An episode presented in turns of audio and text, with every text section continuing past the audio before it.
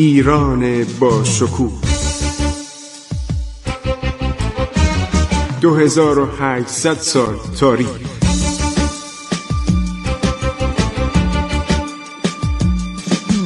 عبور از تاریخ.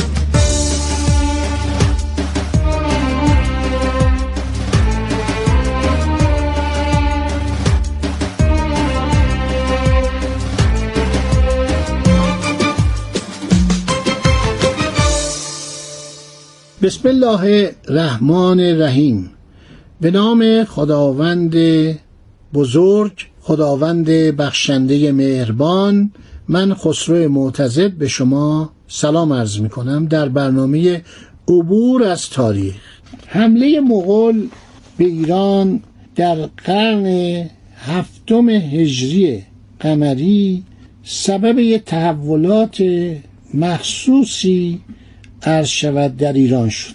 دولت های مسلمان ایرانی که بعد از اسلام به وجود آمده بودند زبان پارسی رو تشویق می‌کردن. یعنی در مقابل بنی امیه و بنی عباس که ایران رو به صورت یک کشور متحد نه به صورت یک مستعمره می انگاشتن دولت های سفاری و سامانی در سیستان و خراسان و ماورانر و دولت های خاندان زیار و بویه در ولایات ساحلی دریای مازندران و در ری و اصفهان و مغرب ایران که کم کم به بغداد هم رسید عرض شود که اینها کوشیدن لوای استقلال ایران رو برافرازند. سلسله های ایرانی آداب و رسوم و معتقدات ملی مردم ایران رو تجدید کردند.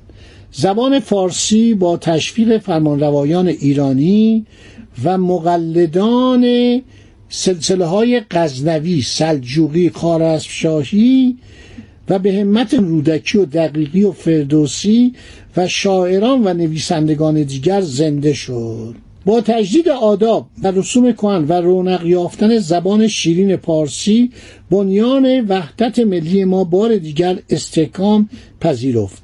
تمدن کهنسال ایران جهانگیر شد از مشرق و مغرب تا هندوستان و چین و اقصای مراکش و اندلس را تسخیر کرد. اما وحدت سیاسی ایران کهن تجدید نشد. تمام ولایات ایران قدیم در قلمرو یک دولت ایران بر نیامد یک دولت ایرانی. پس از آنکه اسلام در ایران اشاعه یافت ترکان سرانشین هم که مسلمان شده بودند به ایران آمدند مانند سلاطین غزنوی بعد یک قسمت از ایران حکمروا شدند گروه دیگر مانند سلجوقیان و خارزمشاهیان بر ایران تسلط یافتند و به دستیاری وزیران فاضل و کاردان و سرداران لایق و دلیر ایرانی از حلب تا کاشغر را میدان تاخت و تاز خود ساختند از حمله مغول تا ظهور دولت صفوی نزدیک سه قرنیز مردم ایران با گرفتار مردم کشی و قارتگری خاندان چنگیز و تیمور یا در بند تسلط فرمانروایان دیگری از اقوام تاتار بودند. چنانکه در آغاز کار شاه اسماعیل صفوی در قلمرو شاهنشاهی ساسانیان عده پادشاهان و مدعیان عرض شود که سلطنت به سیزده تن می‌رسید یعنی ما ملوک و توایف بودیم. خب قرنهای نهگانه ای را که از انقراض دولت ساسانی تا آغاز دولت صفوی بر ایران گذشته می توان به منزله دوران ملوک و توایفی تاریخ ایران شمرد.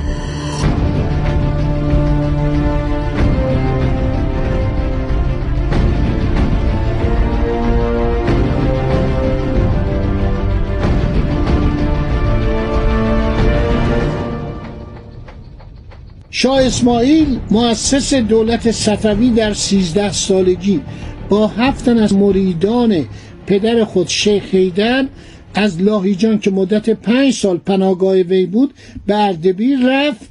از آن پس در مدتی کمتر از دو سال به دستیاری مریدان پدر و نیاکان خیش که از آذربایجان و قراباغ و ولایات روم یعنی آسیای صغیر بر او گرد آمدن تمام شروان و ارمنستان و آذربایجان را گرفت.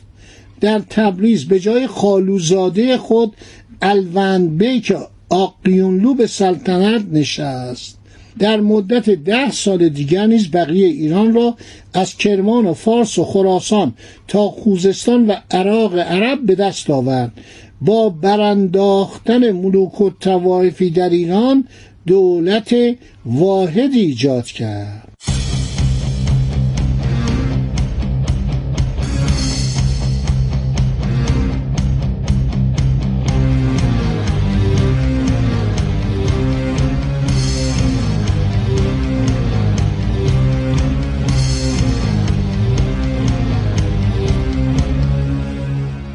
خب دوستان در برنامه های بعد ما شروع می‌کنیم الله میریم به طرف دوران صفویه اوائل صفویه و این شاه اسماعیل چگونه در چهارده سالگی بر تخت سلطنت بینشینه این تخت سلطنت رو من در موزه توپکاپی دیدم.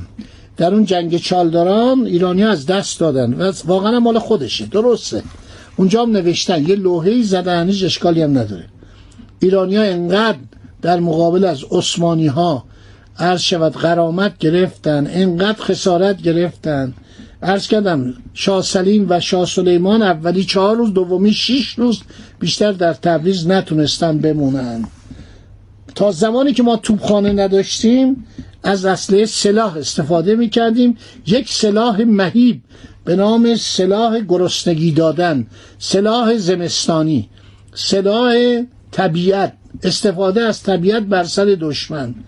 دولت ایران تا زمانی که توپخانه نداشت اینا رو میکشون داخل ایران و به گرستگی و بدبختی و بیچارگی مخصوصا مرض مشمشه که اسبا رو تلف می‌کرد. یک حپه نان یک حپه هر شود حبوب غلات در ایران به دست میومد همه رو نابود می‌کردن. برای اینکه دست اینا نیفته. از برنامه آینده ما دیگه شروع می‌کنیم از شاه اسماعیل بر اساس کتاب های مختلف. یکی آدمارای صفویه یکی همین شش سفرنامه است. بعد کتاب های زندگی شاه عباس اول اشاره کرده. بعد کتاب های مختلف از جمله کتاب تاریخ دفاع که خود من نوشتم دو جلد چاپ شده از طرف اداره جغرافی ارتش.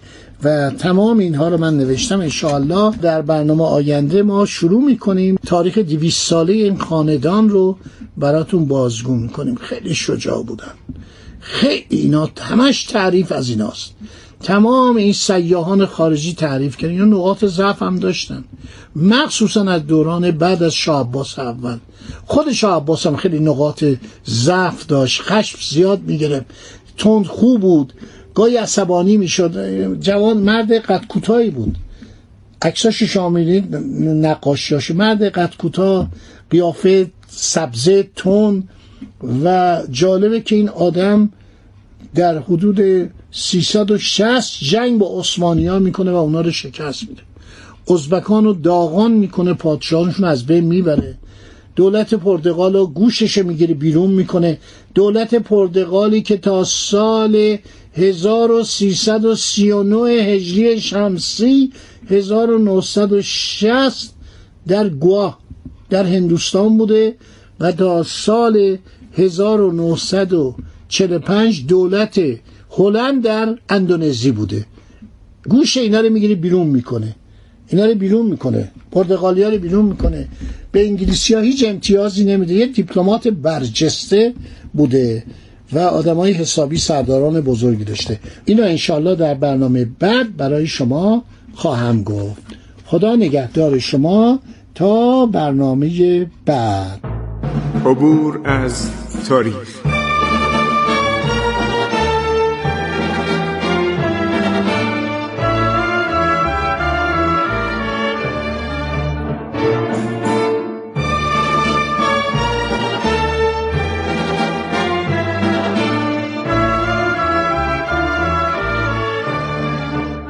ایران با شکوه.